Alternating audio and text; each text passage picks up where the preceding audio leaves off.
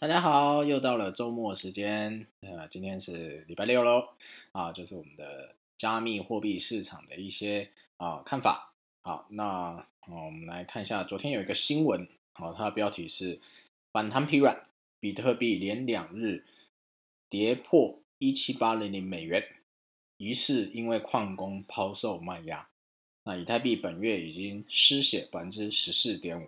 好，我们来看一下这个新闻的一些内容。好，比特币在本月1日就是逼近2万美元的一个历史高点下，已经下修超过 10.2%。 好，以太币也是下跌 4.5%。 那这期间几度反弹都是无力。好，就是我们在讲一个三角收敛，几次都是收敛，然后又继续往下跌，就是有点没力度。好，那这个 TradingView 的这个数据昨天反弹最高到18647，好，然后后来又再度下跌，昨天又跌到17000多，好，所以说这个比特币后市走势到底要怎么看呢？好，那这篇其实在讲到就是这个反弹无力以外，最主要有一个原因啦，好，因为有一个在挖矿里头有一个叫做 Hash 这个就算这个叫什么挖矿的这个综合算力的一个数值，那他们现在在用这个数值在看这个很多矿工正在抛售。好，为什么？因为目前来讲，挖矿的成本大约在9000到1万美金。好，就是以前比较低，所以很多人挖矿。那后来因为这个成本不断增加，比如用电成本等等之类的，或者是设备成本，所以它逐渐变高。那因此在年初受到那个冠状病毒的影响的时候，蛮多矿工撑不下去，所以就停止挖矿。那后来因为跌到4000多，一路反弹到1万，然后现在甚至挑战2万，所以等于是说已经超过他们这个挖矿成本。那所以在这17000、18000这个水位大家就开始去卖他们挖出来的这个比特币。所以这个有一个公司的数据它也捕获了这个矿工有大量将那个比特币移转至交易所，总共超过 2.3 亿美金。所以他就在推特上就讲就是说有一些矿工正在出货，有点就是获利了结啦。好，那另外一个以太坊 2.0 这件事情，所以让以太币之前是挺强势的，所以在这个1日的时候就是达到最高636美金，是2018年以来的高点，但是在9号的时候就跌到了530。好，那所以它昨天10号的时候，因为比特币的一些价格波动，然后它这个以太币基金上线，所以有出现反弹，一度又回到568美金。但是也是跟这个比特币一样有点疲软。好，这个是昨天的一个新闻，但是在今天的早盘，就大概就是一早起来我看了一下，可能在清晨又发动了攻势，拉了一根长红其实在国外是绿 K 啦，涨是绿 K。 好，然后就是上来了，那我刚刚看的时候，现在大概是18300多，那时候拉到最高的时候到18400上下，所以等于是说昨天这样子，前两天这样子回跌修正，它已经又突破了一个下降趋势。好，那到底这个加密货币在近期到底怎么看呢？因为我一直会讲一个东西，所有的趋势它是这样子的，一旦被形成就不容易被破坏。好，那我们现在再来看另外一个新闻，这是摩根大通他发表的一个论点，这个资金涌入比特币，撤出黄金，所以成长长期的趋势是看涨的，然后他反而是看衰金价。对，我们家悠悠也很认同，比特币会涨，他一直在讲买，各位有听懂吗？好，对，他很开心好，那我们继续看这个 JP Morgan 他在讲说因为新冠肺炎限制了这个经济活动，所以各个国家都采取这个货币宽松的一个政策，来做这个提振经济状况。可是它这个会有个副作用，就是法币就是会面临一个通膨的一个风险，所以这个资金啊就必须流到有避险效果的商品。为什么？因为简单来讲，就是因为通膨，所以就是这个币的价值会越来越薄，那就必须流向有保值性的商品。那传统以华人来讲，其实大多是流向房地产。好，所以说就最近为什么台湾有打房，就是因为房地产有点过热。好，那在以全球性来讲的话，是以黄金。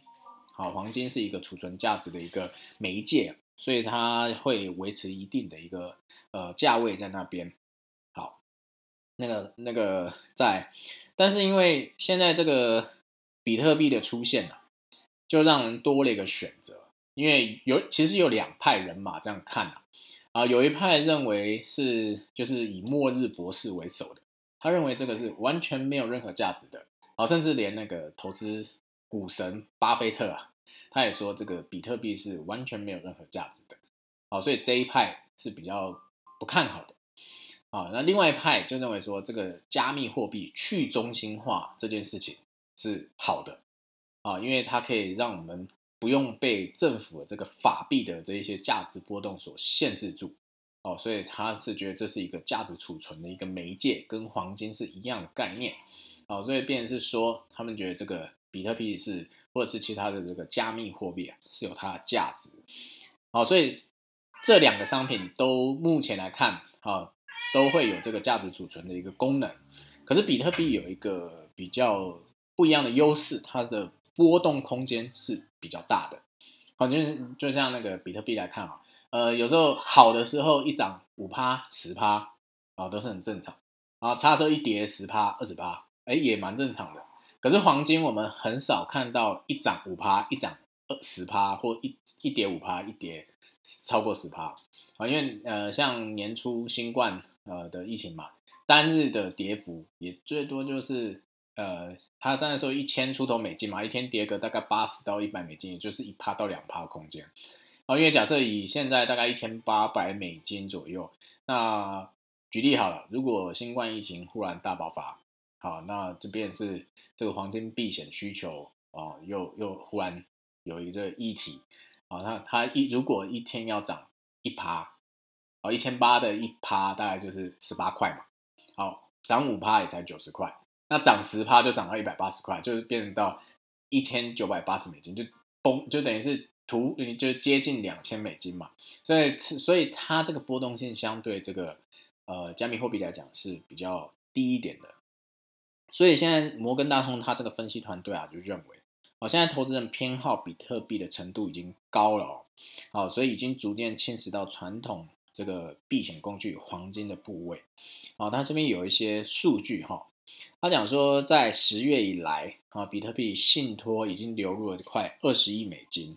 那反观这个黄金 ETF 就是指数股票型基金却流出了$70亿所以说现在来看就是相较于成熟的黄金资产操作一些大型机构投资者对比特币的采用才刚刚开始是属于一种早期投资项目，所以对于这些大型投资者或所谓的这些大金鱼来讲这个比特币的获利空间会比成熟的黄金来得大所以说以目前来看，摩根大通估计这个比特币占家族办公室资产配置才 0.18%， 那黄金 ETF 是 3.3%。好，有些人可能不知道家族办公室是什么概念，简单来讲就是有点类似私募基金啦这是简单的解释。好，所以说如果这些私人的财富管理单位决定把他们这些黄金部位移转到比特币，会发生什么事情呢？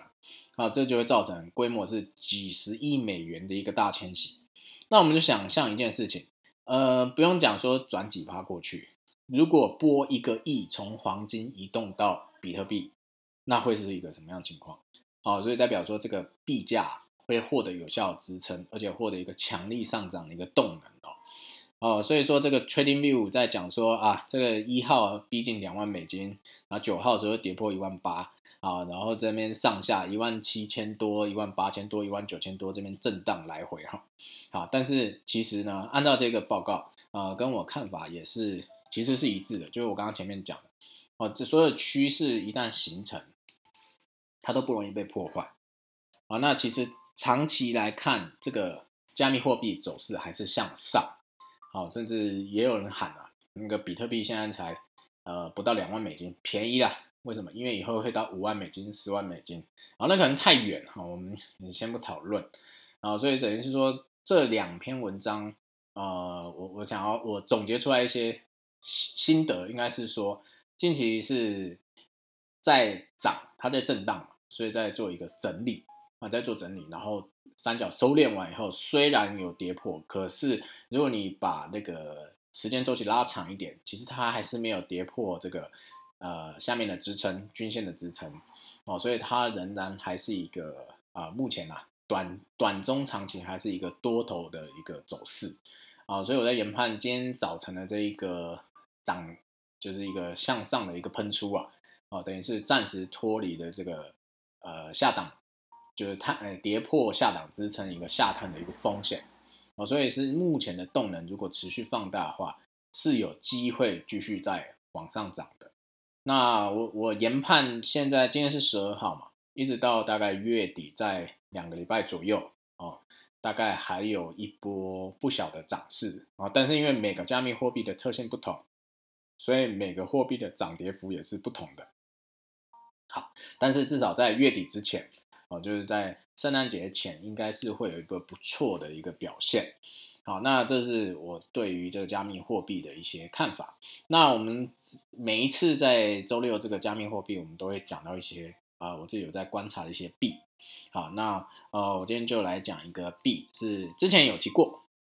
哦，那个就是也不知道有没有人操作过哦。如果你真的因为听我的频道哈，有进场有赚钱，你真的可以留言给我哦。不，虽然我也会希望你赚到钱，donate给我啦哦，这样我协助你赚到钱，然后你再donate给我，让我也赚到一点钱哦，这个就是一个正向循环。但没有关系哦，如果说你觉得不喜欢donate这件事情呢，哦，你也可以那个留言就说啊，我听了你的这个频道也有获利，那我也很开心哦，代表说我在讲的一些内容其实是对于收听的人们是有价值的，是可以帮助到他们的。好，那我现在来讲就是这个有一个币叫 Link L-I-N-K 哦，那在我如果先从日线来讲的话，它在最高大概在2个礼拜前吧，差不多是最高来到16块。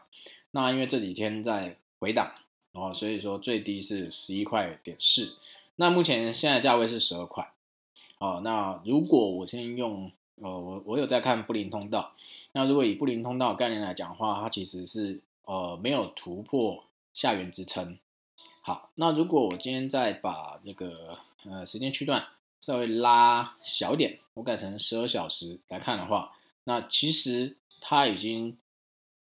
因为它之前一直在跌嘛，那它目前随着这个比特币这些其他加密货币做一个上涨，一个喷出的一个动作哈，哦，那它已经脱离了底部，但是是不是涨势就确定呢？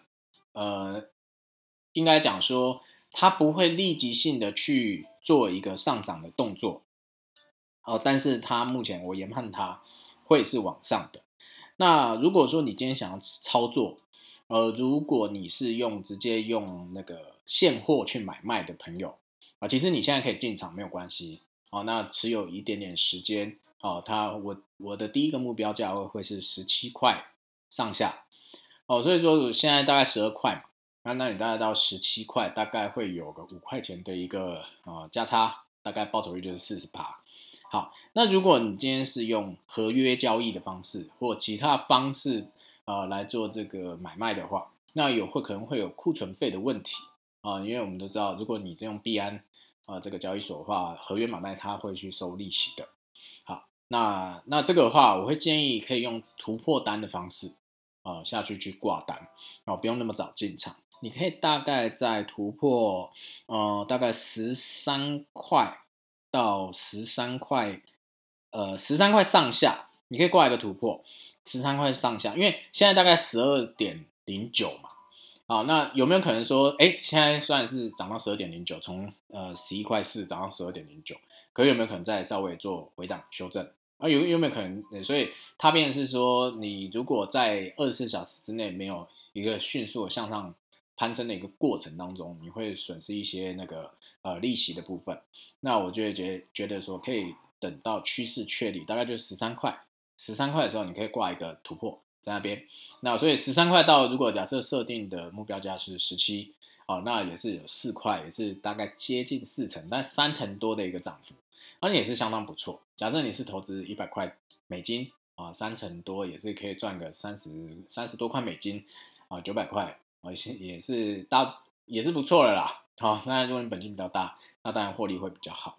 所以我今天讲比较多啦，那也是因为加入，我觉得说，我希望能够提供这些我汇总的一些新闻资讯给大家做一些参考之外，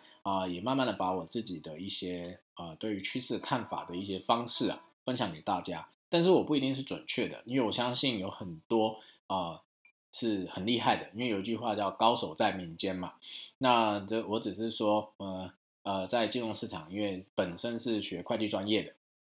所以在这个市场时间也蛮长的，有超过20年的一个金融经验。但是虽然我不是最好的，就是那种人家讲很厉害、呼风唤雨，然后操盘上亿那种，但是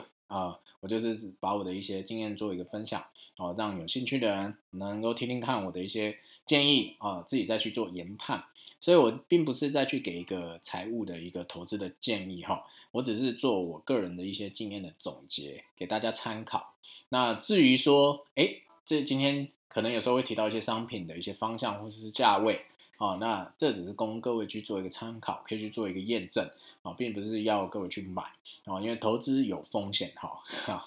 就是任何的投资都一定有它的风险，所以切记停损，风险控管一定要做好。所以刚刚有讲，如果今天目标价位是17，不管你是现在市价进场或挂突破在13块这个价位，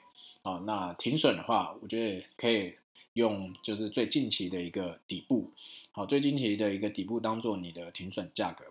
那边这样看起来是11块点14。